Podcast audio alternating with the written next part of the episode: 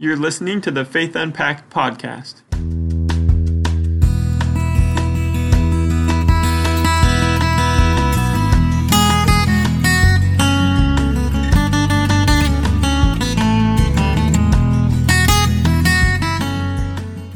Welcome back to the Faith Unpacked podcast with Jamie and Jason. This is episode 195, and today Jamie and I are going to be talking about God's purpose for our pain and our struggles in life, our trials that we go through. This is a very relevant question, Jamie, because as I was mentioning to you before this recording, uh, I, I, recently talked with with a young man who uh, asked this question essentially: Is the pain I'm going through a punishment from God? And it's a very real question. I think it's a very good question it's a good sign, I should say, that he's thinking about it in the dimension of what does God plan for this? What is his purpose for this? Um, you know, obviously, there are many people who don't even want to grapple with what God's purpose could be in suffering. They don't. They don't want to even consider that question. Uh, we live in a very self-entitled culture, frankly, where we we only see pain and everything related to pain as bad, and we don't often think about the fruit and the purpose behind suffering and trials. And so it's a good question to ask. And, and the question basically boils down to Is pain, is my pain a sign of God's punishment? Is God trying to punish me, or is there some lesson in here that I need to grasp for this pain to have any meaning?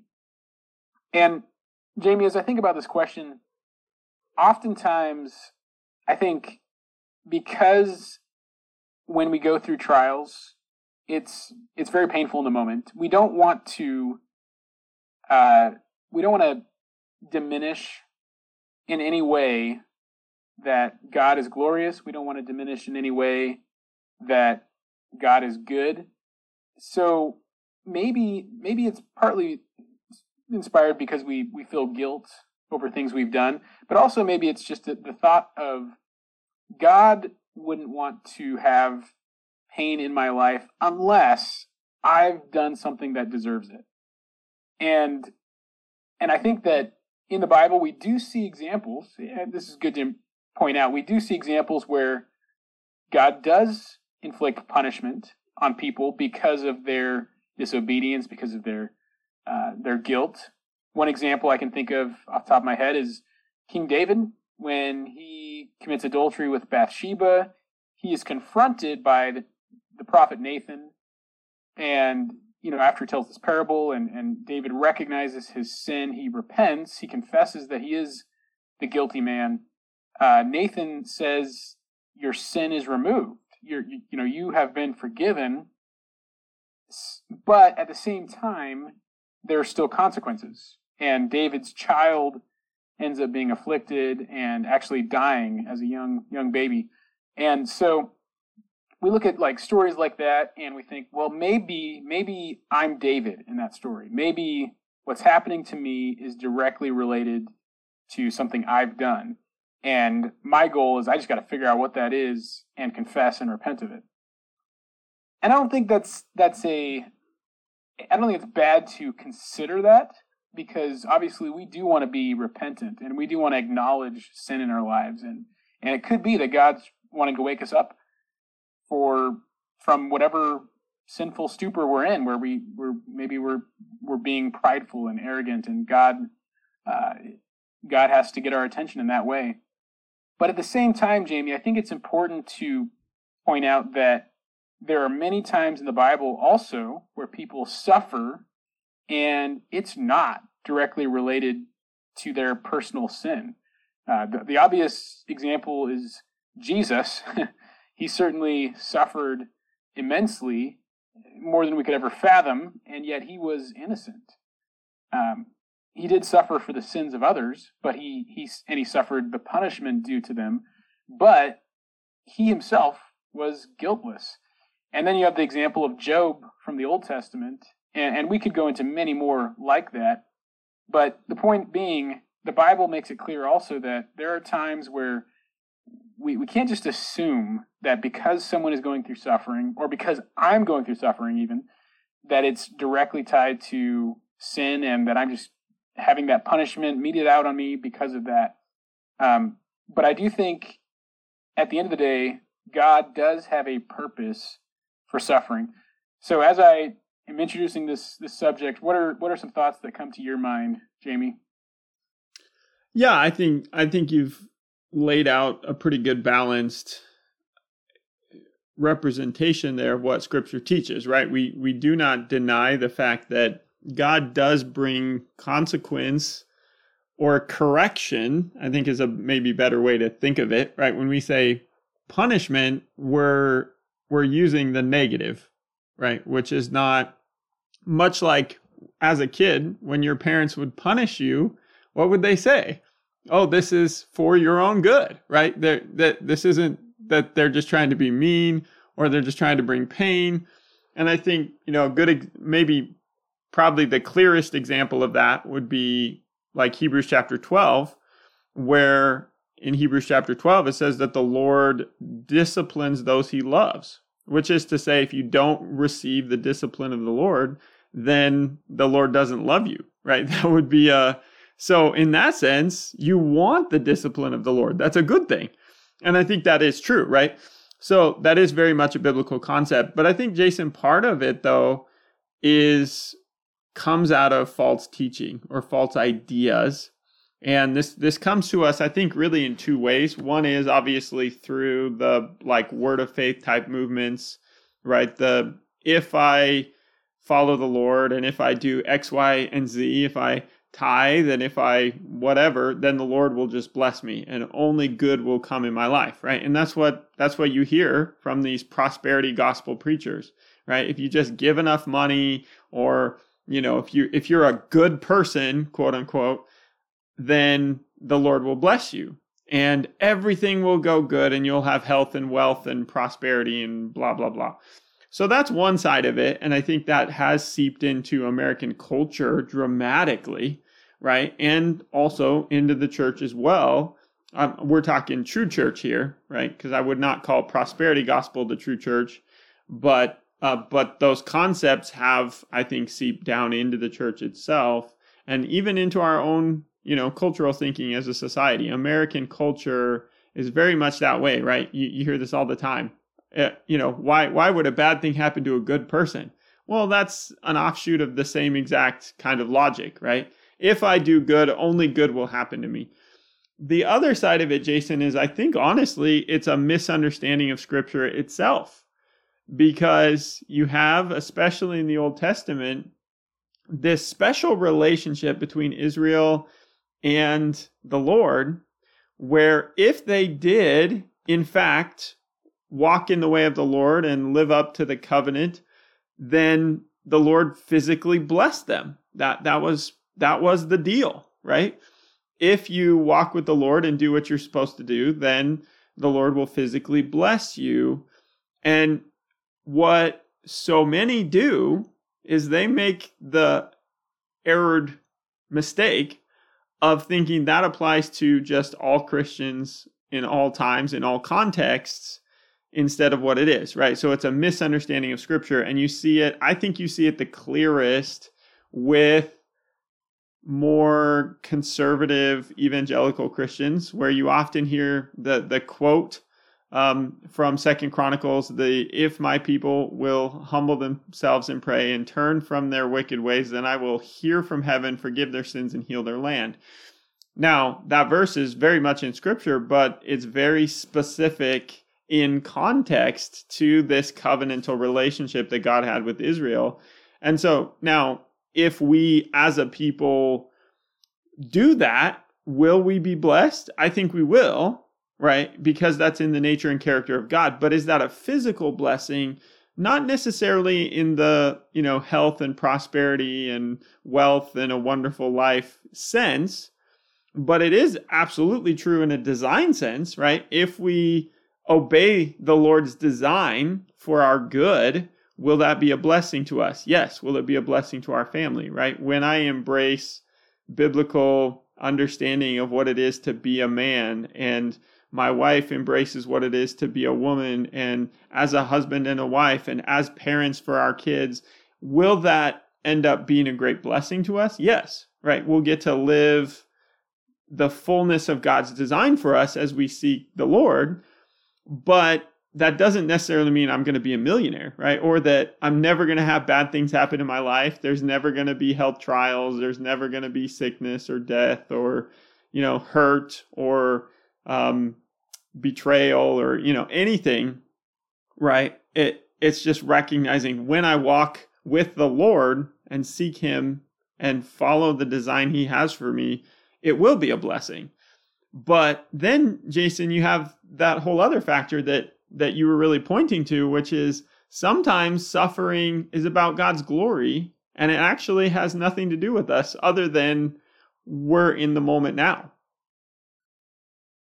Yeah, I think this is just a massive dimension that needs to be taken into account because when when you think about how the typical person, we'll just say in the US as an example, the typical person thinks about, okay, if there is a God, then surely he intends to make me happy. That's what a good God would do. And and what we then extrapolate from that is this good God, uh, if he's real and he's he's wanting to make me happy, is going to make me happy in this life, in circumstances, in finances, in health, like you talked about. And and we we can, if we're not careful, we can begin to break the second commandment, which is um, we make a God in our own image, one who is basically there to make us happy, to suit our desires, to uh, get on board with our plans and our agenda, and get us into the school we want, get us the spouse we want, get us the career we want. And when things go bad, as life tends to do, we will end up saying, why did God do this? Or or or or maybe you know just like a, a, a personal assistant who's no longer bringing the coffee on time or or spilling it on you, and you fire that personal assistant. You actually start to have this mindset of I can fire God when He's not meeting all my needs. And, and honestly, when you look at a lot of what's happened in in the deconstruction movement that you hear about, uh, evangelicals deconstructing, a common thread that you see in those stories uh, of people who they they basically say we've deconstructed our faith is they had thought of God in a certain way, and when God was no longer living or, or acting in the way they expected, God was no longer behaving as they thought God should behave, they they fired him essentially they they they said this this is I realized you know they, they will say things like I I realized that I I couldn't worship a God who was like this or something along those lines. And the big problem obviously there is we if we don't start with the base level understanding of why we were even created. We were created to bring God glory. Now yes, God does intend to bless his people as you pointed out Jamie that's that's an important aspect of God he's loving he's kind he's generous but to assume that we understand how that blessing will come to us and when that blessing will come to us and and especially if we look at it only in a this worldly fashion where you know it, it does fit right into the uh, you know the American dream mindset. If if if suffering hits you and you're thinking in that way or or not just suffering, but any kind of adversity, things don't go as planned, it'll devastate you because you've actually been worshiping a false god. You've been you've had this this graven image that you've held up and you said this is God, this is what he's like, and when he doesn't come through through for you in the way you expected, you you deconstruct.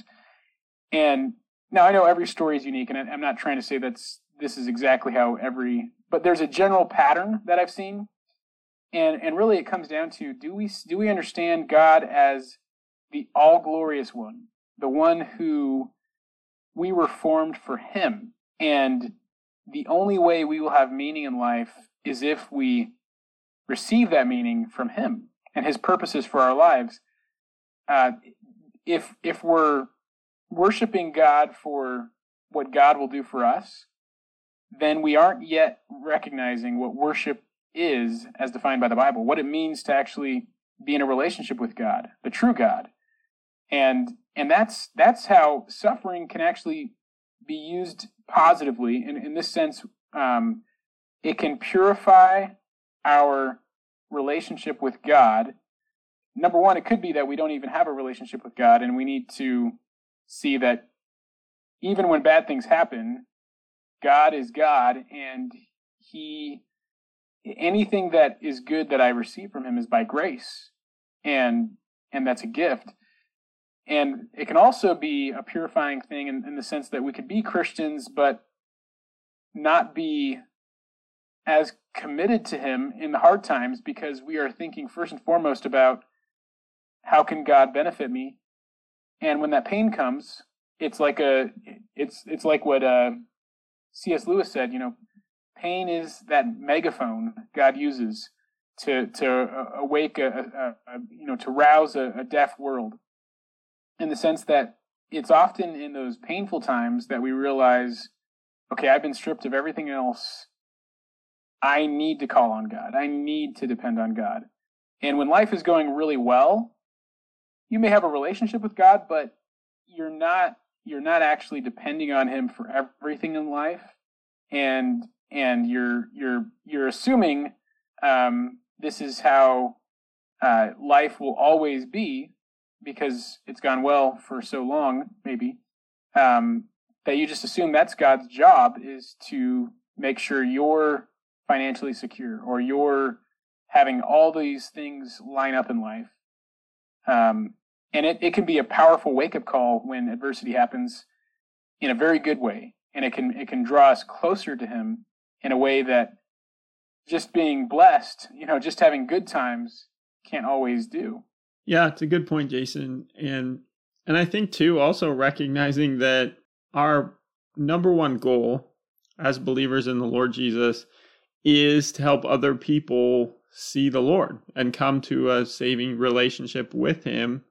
And sometimes that doesn't happen very well when everything is good. And people look at our lives and they're like, "Well, of course you worship the Lord and and of course you have joy and of course you walk uh, with him because everything's good, right? But then when it's not, and they still see you doing that, that's a powerful testimony.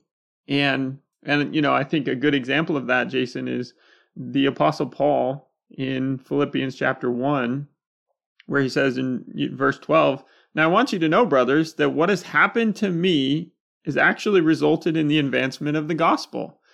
And what has happened to him? Well, he he told us earlier in the chapter, right? He says, "I give thanks to my God for every remembrance of you, always praying with joy for all of you in my every prayer because of your partnership in the gospel from the first day until now. I am sure of this that he who started a good work in you will carry it on to completion until the day of Christ Jesus. It is right for me to think this way about all of you." Because I have you in my heart, and you are all partners with me in grace, both in my imprisonment and in the defense and establishment of the gospel. So Paul is writing them from prison where you think, well, he must have broken a law. Well, yeah, in a sense he did. He shared the gospel when he was told not to share the gospel. And so he goes to jail. And so here he is in jail and he's saying, Now I want you to know, brothers, that what has happened to me is actually resulted in the advancement of the gospel so that it has become known through the whole empiric, empirical guard and to everyone else that my imprisonment imprisonment is in the cause of Christ. So Paul's recognizing, hey, do I like being in prison? No, I don't. But I see the beautiful advancement of the gospel. And so I, I think we would be absolutely correct in assuming that if given the option, hey paul would you avoid this this trip to prison he would say no right? Sitting in jail again not because he likes it but because he sees that that there's been great fruit out of this. The the result of his imprisonment is that the gospel's been made known to a group of people that likely it wouldn't have. And then he goes on to say that not only that, but um, in verse 14, most of the brothers in the Lord have gained confidence from my imprisonment and dare to even uh, to even more to speak the message fearlessly. To be sure, some preach Christ out of envy or strife, but others out of goodwill. Those do so out of love, knowing that I am appointed for the defense of the gospel and to proclaim Jesus Christ. And um, anyway, and then he goes on from there and encourages you know the the believers even more. But he's saying he's recognizing you know three positive things have come out of this. He's in jail, yeah, that's not fun, but it's given him the opportunity to share the gospel with all the jailers. And as a result, everybody now knows he's in jail because of Christ. So they're going, wow, you'd, you'd literally go to jail proclaiming this Christ that you talk about. Okay, I need to give that a look because th- this is a little bit realer when you're still willing to proclaim it, even when it's what got you in prison in the first place. Instead of just like, I was kidding, guys, let me out. It's good. I won't say it anymore. And then it's also emboldened everybody else. They're going, well, Paul went to jail for the gospel. The least I could do is share it with my neighbor, right? And and so it ends up being a good thing. And and Paul continues this theme on throughout the book to the degree that he's encouraging the the believers, you know, in uh, chapter three, he says, "Finally, my brothers, rejoice in the Lord. To write to you again about this is no trouble for me." And and then again in chapter four, same thing. He's telling them to rejoice in the Lord always. He's still in prison, right? You're like, Paul, you're nuts because you're you're you know you're having a terrible time. You're in a terrible position and yet here you are still proclaiming the goodness of God. Why? Because you see the beauty of God at work and has the perspective that this is only a momentary thing, right? We're going to be in the presence of Christ eternally. And this first world problem of today is going to mean nothing at that point. Yeah, and it's there's there's this personal development aspect that um, I mean, we don't want to miss when when we say like God God uses suffering to to change us. He uses it to remove impurities. All of that, the goal of that is that we might become like Christ and that he would be glorified and honored. And I know a lot of people would be really appalled by that idea that God uses suffering to glorify himself. and but that is the teaching of Scripture. Um, just to give you a couple of examples, um, Romans 5 says, uh, not only that, but we rejoice in our sufferings, knowing that suffering produces endurance, and endurance produces character, and character produces hope. And hope does not put us to shame because God's love has been poured into our hearts through the Holy Spirit who has been given to us. And so Paul's saying, as we suffer, we're actually we're growing in endurance and we're growing in character. We're becoming more like Christ because now we're putting all our hope in God. We're produ- it's producing that hope that we wouldn't have otherwise had. We would have been hoping in something else. We would have been hoping in our bank account, or we would have been hoping in the success of our career, or hoping in how amazing our family dynamic is. And and Paul's saying, look, through this suffering, you're putting your hope in God where it should be. And then you can see it in, in Peter too. First Peter says he talks about all these trials that they're facing and and and first Peter there's so many themes that that that focus on the, the suffering that is according to God's will. But in the first chapter he says in verse six, in all this you greatly rejoice. There it is again. You, you rejoice in your sufferings, though now for a little while you may you may have had to suffer grief in all kinds of trials. All kinds of trials. That covers just about everything. These have come these have come so that the proven genuineness of your faith, of greater worth than gold, which perishes even though refined by fire, may result in praise, glory, and honor when Jesus Christ is revealed. See, Peter's doing the same thing. He's saying, if you didn't suffer, there wouldn't have been this testedness that your your your faith wouldn't have been proven genuine.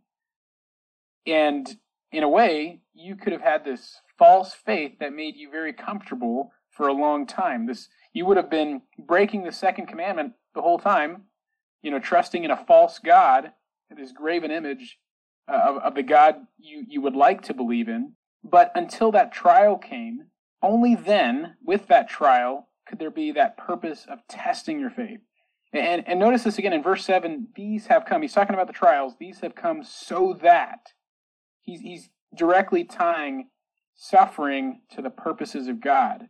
And it's about the glory, honor, and praise of Jesus Christ when he's revealed, so that when Jesus returns, when Jesus comes back, people will be rejoicing in his return if all of their affection, all of their devotion was to the things of this world and the, you know, quote, blessings of this world, the things, you know, they had tied their heart to, to everything in this world, then the return of Christ is not a reason for rejoicing.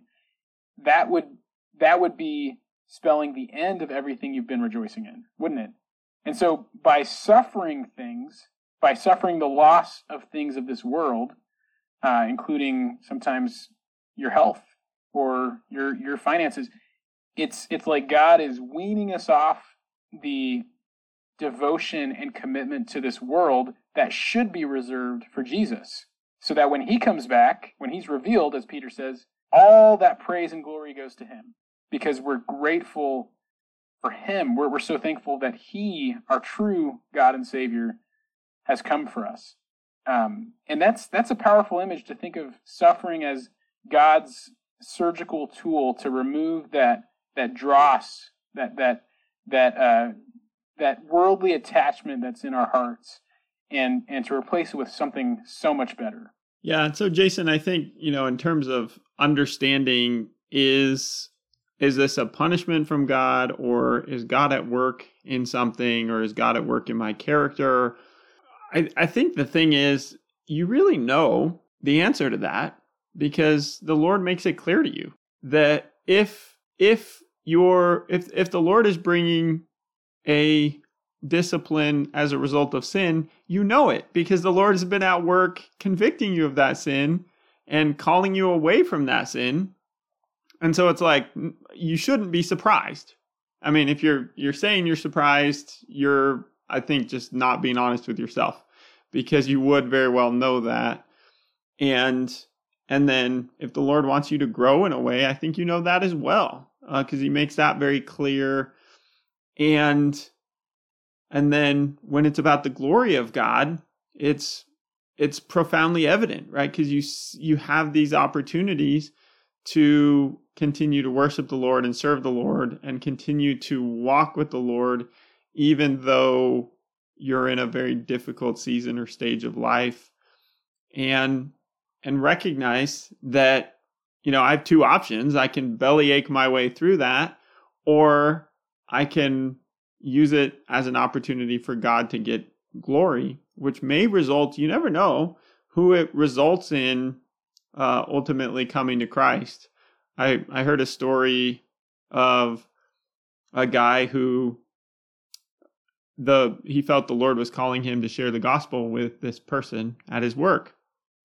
And so he did. He went and, you know, shared the gospel with this guy, and this guy just berated him, tore him up one side and down the other side, and, you know, cussed him out and whatever. And he left like, whoa, like the Lord called me to do this. And then that happened. And, and then the Lord was just like, hey, do it again. He's like, what? Are you kidding? Heck no. And, but he did. And the same thing happened. And then the Lord told him to do it a third time. And the same thing happened. And what's funny about this story is that person never accepted Christ. But there was another colleague who was in the room every time. And he ended up going, wow, what was interesting to him towards the gospel was seeing this person respond to that kind of horrible treatment in a, a, a loving way, in a kind way, in a gracious way, in a godly way. And that's where he's like, hmm, there must be something to this gospel if the result is you can be treated like that and and not punch the guy out, right? Like that's uh and so it's you know you you just see that God works in these ways often for his glory. And I think a good example of that is Habakkuk uh, chapter 1 verse 5 where God tells the prophet you know the prophet's been decrying all the evil that the people of Israel are doing and and pleading with the Lord Lord do something right? Act deal with evil. And God's response in verse 5 is he says I'm doing a work in your day that you would not believe even if I told you it and and I think that's one of the most exciting verses in all of scripture is like God is doing incredible things that he can't even explain them to it. Like we would not even believe it. It's so big or so awesome that we just have no idea. Yeah, so Jamie, kind of to wrap up this this whole conversation, I think it's it's a beautiful thing when people can can look at their lives and say, I I'm a vessel for God's use. And if God wants to bring it if God wants to permit any kind of suffering into my life, whether it's, you know, hardships in uh, finances, hardships in relationships, hardships, you know, and at the office, like the situation you described, if God wants to use that in my life so that He gets the glory, that I'm willing to be used. And, and if we can have that attitude, now that is a work of the Spirit of God to, to bring about that attitude. We, we naturally grate against that attitude. We don't want to be, in, a real, very real sense, we don't want to be used by God in that way. We would rather have the, um, the likability. We'd rather have things go our way. We'd rather have all the ducks line up in a row in our lives. But if God so chooses to bring in adversity and to use that to glorify himself, it is a gift. It's something the Bible says we should rejoice in. In fact, I'll maybe close with these words from Jesus because it captures what we've been talking about. He says, Blessed are those who, pers- who are persecuted because of righteousness, for theirs is the kingdom of heaven. Blessed are you when people insult you, persecute you, and falsely say all kinds of evil against you because of me. Rejoice and be glad, because great is your reward in heaven. For in the same way they persecuted the prophets who were before you.